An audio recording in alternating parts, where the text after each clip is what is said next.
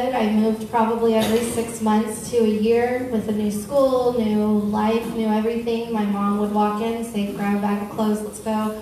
And we would go.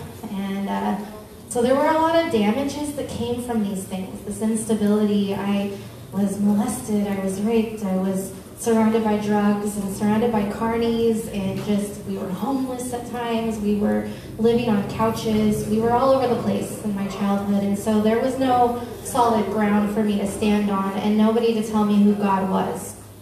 It was just this is life. This is the way it is. This is where i belong. And that's that. And i accepted it. So when i became older i was just sort of like i'm going to be perfect and i'm never going to do anything wrong I'm never going to drink. I'm never going to do drugs. I'm never going to get tattoos. I'm never going to have sex. I'm never going to do anything. And I just had this notion in my head. And, and one day, something devastating happened where the only adult figure I had in my life that was healthy was my grandma, and she died. And so at that point, I was just like, well, why am I doing all this for? Why not have fun? And so I did all those things I said I would never do. did all the things. And I dipped my toes in every single stream of life that said, oh, if you do this, it'll get better. If you do this, you'll have fun. And if you do this, you'll be happy. And if you get this man, you'll get uh, Prince, shining armor, I don't know. And I just had all these feelings, right? And I just thought, I'm going to keep trying. I'm going to keep doing things. And one of these days, I'm going to build up this life, and I'm going to be successful, and I'm going to be happy, and nobody can stop me. And it worked for a while. and uh, see, all that judgment I had for all the Christians of the world who believed in this imaginary friend, suddenly I needed a friend, and there was nobody there. And my life was at a point where I like was successful in my worldly way. I had a good job, I made a lot of money, I had my own place, I paid my own bills, I had two dogs that I treated like they were children. and uh, it all crashed and burned. And I, one of the things I said I would never do, I would never move to Visalia. well, uh-huh. here I am. um, I said I would never even give Jesus a chance. Came, and I was so shattered and so broken that you could have told me anything because the only thing keeping me alive, like without suicide, without all those options, the only thing keeping me here standing was the fact that I had a little brother who loved me, and my dad had already lost a daughter, so I didn't want him to lose another one. It. That was the only thing I had. And I moved here thinking, well, I'm going to start over and we'll just see what happens because a suicidal person, you stop caring at a certain point. You just, you're numb. And everything that the world says that it can give you, you tried it, it didn't give you anything, so you're still just numb and empty. And so what else do you have to lose? So when I came here, I went to church with my brother and I met a family and I started reading the Bible. And this was like the big thing for me. When I started reading the Bible, I wasn't reading it to look for God. I was reading it to prove everyone wrong. I was reading it to look at the historical facts, to make fun of it, to judge it. And I started realizing that the Bible is not it's not just a spiritual weapon, but it's the greatest story that has ever been told. And I just, I look at that book and I see every single story and I say, no movie, no TV show, no book that you can buy is going to be as accurate about human failure and flaw as this book. No book can get that crazy. And instead of seeing God in the wars and the killing and the, you know, you gotta eradicate the land of this people, I didn't see God in that way. I saw people doing bad things to people, and as a result, there were consequences. And so I started seeing things a little bit differently, and I started continuing to read and study, and I got invited to sing with um, a traveling missionary tour, and I thought, well, you know, if God, you're real, I'm to do everything wrong and see what happens. I did everything wrong. And uh, I went to jail for the first time in my life. all within this like little short six month period. I went to jail and I'm sitting in a jail cell and I'm freaking out because I have really terrible anxiety, like bad, and I'm like having the room spin and I'm freaking because I'm in another state and I don't know anybody and I have no money and I look around and I, all I could think of was How He Loves. That song, How He Loves, and that's the only song I knew that was Christian, and I just sang it over and over again, so probably everyone around me thought I was crazy. but that was like the only thing that held me together. And so I asked them, you know, like, where can you put me? I need to be around people because I'm losing my mind. And so they moved me into a new room with some trustees. And, and in this room, I lay down, and on the bunk above me, I lay down on my, my pad, and it says, now that you have some time, you should seek God. Mm. Oh, man, was that a sign? so I thought, well, I do have some time. And... Uh, I started just kind of praying, and as I looked around the room, I started realizing that there were little scriptures, like just tagged all over this room. It wasn't curse words, it wasn't weird things, it wasn't like call this number for a good time. It was like Psalm 63 3, and it was just like blowing my mind because I just thought of all the cells for me to go to jail in, because I had never gone to jail before, this would be the one, right? And I sat there and I asked the guard once, I said, hey, are all of these cells like this? And he looked at me and he looked around the room and he said, No, just this one. I guess we haven't painted over it yet. And so in that moment, it was like, well, I guess God's talking to me. I guess I should go on this missionary trip. But since I did everything wrong, I don't think they'll take me because I'm in jail. and I don't think I can travel outside of the country because I went to jail. And I didn't raise any money to go on this trip, and it was $5,000. And so I go on this trip, and lo and behold, I got to go. I didn't have any money to give them, but they took me anyways. I said to them directly, um, I don't know if I'm Christian. I don't know how to pray with anybody. I don't even think I deserve to be here. I don't know why I'm here. And they looked at me and said, It's okay, you're here for a reason. And that tour was the first thing in my life that really introduced me to a spiritual God a God that is real and, and has love and this energy. And it was just so I was alone. And I thought to myself, okay, well, God, if you're real, I'm like literally just, I'm at my wits' end. I have nothing else to give you. I have nothing else to say. Like, what do you want me to do? Because I'm ready to quit. I just am. I'm done with life. I'm done with being a missionary. I'm done. And I got offered a job while I was up there in the Bay Area, and it was like $27 an hour, which, like, sounds like a lot, but maybe up there it's not that much. and I just thought, wow, I could take this job, I could quit being a missionary, I could quit searching, for God, I could quit all this and just start over again. And a thought came to me. And sometimes I think those are God thoughts. And he basically whispered in my ear, You want to start over again, like you did every six months of your childhood? And I thought to myself, No, I guess I, I want to complete something for once. So I came back and my life started over. I've developed these rules for faith. And faith is what, honestly, I think most of us need more than anything. Because we can know all the things, we can know all the scriptures, we can know what he says and what he's doing and what all these things, we can know things. But it doesn't mean anything if you have no faith. You have no faith in what you can do. And so when we preach about a God that can heal, that can move mountains, that, you know, he created the stars, he created the, the ground that we stand on, and yet we don't believe that he can make us happy, or we don't believe that he can pick us up out of our mess and change our lives, like, that's what faith, that's why we need faith.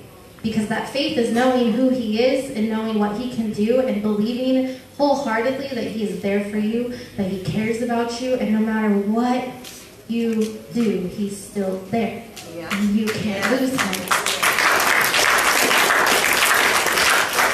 So I'm going to read some scriptures to you, and the first one is Jeremiah 18, 4 through 6.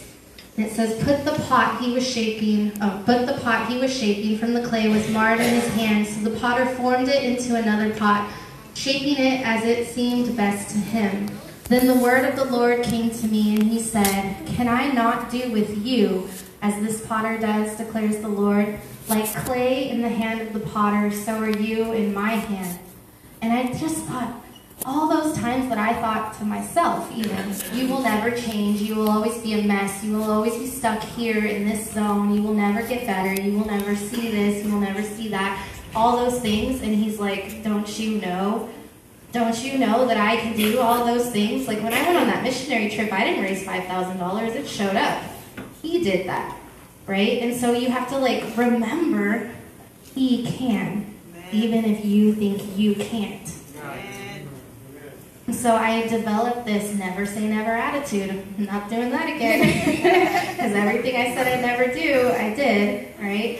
And, and on top of that, though, everything that I thought was never possible became possible. So that's important. Now, the next one is Ecclesiastes 11:5, and this is one of my favorite books because I feel like it relates to me in so many ways. I'm just vain. Everything's vanity. I'm just a mess. And it says, As you do not know the path of the wind or how the body is formed in a mother's womb, so you cannot understand the work of God, the maker of all things. And so, see, God, He literally knows everything. He knows what you show him. He knows what you hide from him. He knows every lie you've ever told. And he knows the truth behind every lie you've ever told. He literally knows everything. And what happens sometimes is we take our anxieties and our worries and then we wrap them up in what we think we know. But there's like this backstory, and he's just like, but wait, there's more to come. Or, but wait, it's not that bad. Or, but wait, and we just are like, we're on a tangent and we're off because we don't trust him, right? And so we have to declare that he knows more than us. So that's my next step in faith. And then Psalm 51, 16 through 17 says, You do not delight in sacrifice, or I would bring it. You're welcome. You do not take pleasure in burnt offerings. My sacrifice, O God, is a broken spirit, a broken and contrite heart. You, God, will not despise. And that hits me because there is not a single thing you can do that will change his love for you. It won't make it better or less. He just loves. Period. And it's just, that's the way it is. Just there. And there's nothing you can do to change the level of how much he loves you. So when he dies on the cross, when he suffers, when he goes through all the beatings and the blood, the, the way that people have treated him, and he sees the sadness on his children's face, every little detail he has felt and experienced, but he loves you. He loves you through and through. And, and some of us, like, we, we think, oh, I didn't murder anybody, so I'm not that bad. Well, that makes you that bad, like right there. The fact that you decided to judge someone and decided that they were worse than you, that makes you equally as bad in God's eyes. So it's important for us to know that no matter what, all the deeds that we do, like the giving away things and, you know, like the shirt off my back, you want to take it, whatever, all of that doesn't mean anything if you don't have faith. Right. It's just a bunch of actions. It makes you look good, maybe, but it's not faith. And without faith, you literally nothing. Next thing is uh, 2 Corinthians 15, 9 and 10. It says, But he said to me, My grace is sufficient for you, for my power is made perfect in weakness. Therefore, I will boast all the more gladly about my weaknesses, so that Christ's power may rest on me. That is why, for Christ's sake, I delight in weaknesses, in insults, and hardships, and persecution, and difficulties. For when I am weak, then I am strong. Oh, amen. What I endure, what I survive, that makes him powerful. How I achieve the next goal because I don't feel like I'm adequate enough to do it on my own, but I still got there, is because of him. Amen. So nothing that we do has any value when he's not in it, right? Matthew 5, 38, 42 says, You've heard that it was said, an eye for an eye and a tooth for a tooth, but I tell you, do not resist an evil person. If anyone slaps you on the right cheek, turn to them the other cheek also. And if anyone wants to sue you and take your shirt, hand over your coat as well. If anyone forces you to go one mile, go with them two. Give to the one who asks you, and do not turn away from the one who wants to borrow from you. And this is probably one of my hardest truths to follow. And, and the words do not resist in Strong's definition for the Greek is do not withstand. Meaning, it's not our Hebrews 10 32 and 35. It says, Remember those earlier days after you had received the light, when you endured in a great conflict full of suffering. Sometimes you were publicly exposed to insult and persecution. At other times, you stood side by side with those who were so treated. You suffered along with those in prison and joyfully accepted the confiscation of your property because you knew that your, you yourselves had better and lasting possessions. So do not throw away your confidence, it will be richly rewarded. And so that to me is like, okay, everything could be, we can have a terrible day today, everything can go wrong, but there's always something beautiful around you. You woke up today, you got to see someone smile today. You got to make someone smile today. Like all these tiny little things are seriously blessings from God. The fact that you are intricately woven together, like the cells, everything in your body works so seamlessly, that's a miracle. So we're supposed to be excited and happy about that because we woke up, because we got another day and another chance and another opportunity. And this is probably the hardest part of all do everything in love. Oh, Man, how hard can that be when you're like so used to being angry, right? I think to myself, do everything in love. I have to tell myself that so many times a day. Like, uh, my coffee was made wrong. Now I'm mad, but I got to do everything in love. So I got to be patient, and I have to believe that they made that mistake on accident, not on purpose, right? And I got to love them through it. And it's just like little things, though, right? But we just have to believe that love is going to win, anyways. And it has. So many times have I, like, seen my past self get really angry and say all the wrong things and get more in trouble versus the new self who does everything in love and, and it goes away. absolutely. There was no problem anymore because I loved, and that was all that mattered.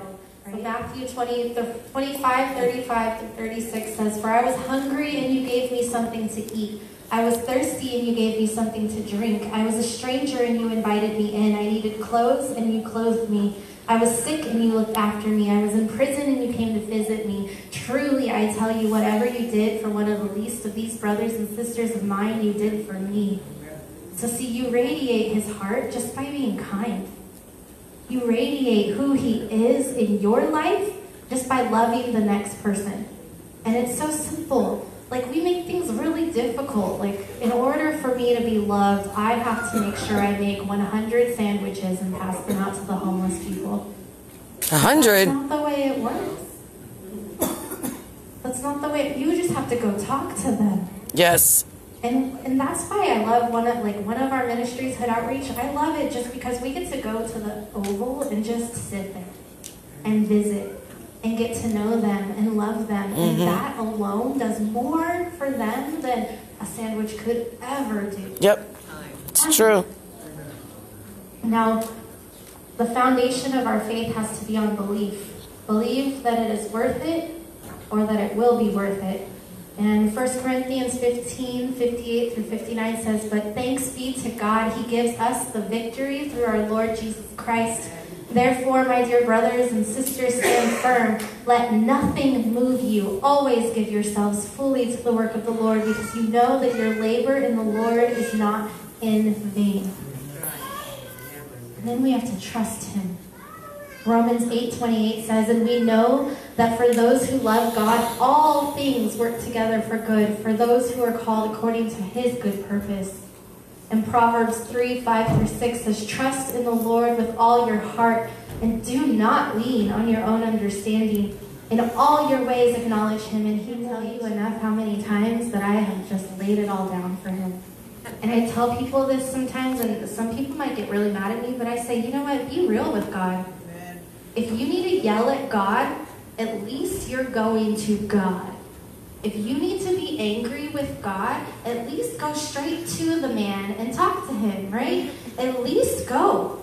Because he's going to rejoice over the fact that you turned to him before you turned to your neighbor and got angry with them.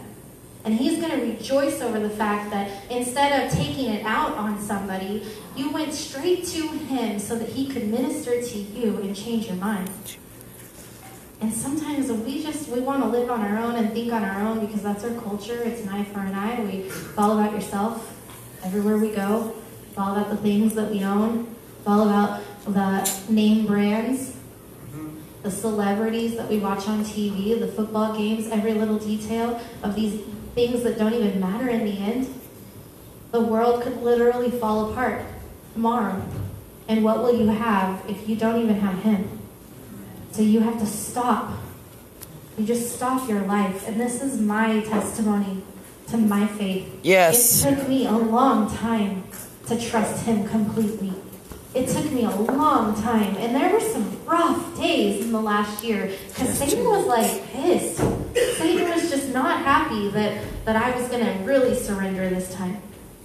He was angry, so he threw all kinds of things. We got bugs, we got stolen stuff, we like moved, we did all these things, and it was just like this chaotic year. But every single time I would stop and I would just say, God, what are you going to do about this? Because I can't.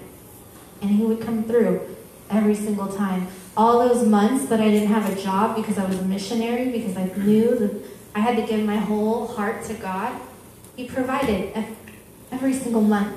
And it wasn't always like on time. It was like the 12th, rent was due on the 1st. But we had this great landlord that just didn't show up till the 13th. Like, how awesome is that, right? Like, it doesn't happen in the normal day to day life, but God provides. He constantly does, but it literally takes a full surrender. It literally takes trust. It literally takes an emptying of yourself and everything you think you know about the world and your life and everything about it to really give Him a chance to change. Because He will change your world. He will change your heart. He will change your mind. He will change your world. He will change your family. He will change everything. But it takes pure surrender with no shame, with nothing that holds it back. So when you're here worshiping your God and you feel like you gotta dance, but you're afraid that the person next to you is gonna judge you, that's not worshiping your God when you are down on your knees in love with God and you are sobbing and you are crying, but you stop because someone starts laughing, that's not a pure surrender to God. Because a pure surrender to God is saying, I don't care who is looking, I don't care who is thinking, I don't care what they feel, I don't care if they hate me tomorrow. I will give him everything I have because he's given me everything he has. And that is faith. And it works and it's powerful and it's real. And I never, ever in my life would have ever thought that I would stand up here and tell you guys this. Yes. So that alone is a miracle because I was a mean person. But we're all human. We have our past, but we have a beautiful future when you choose God.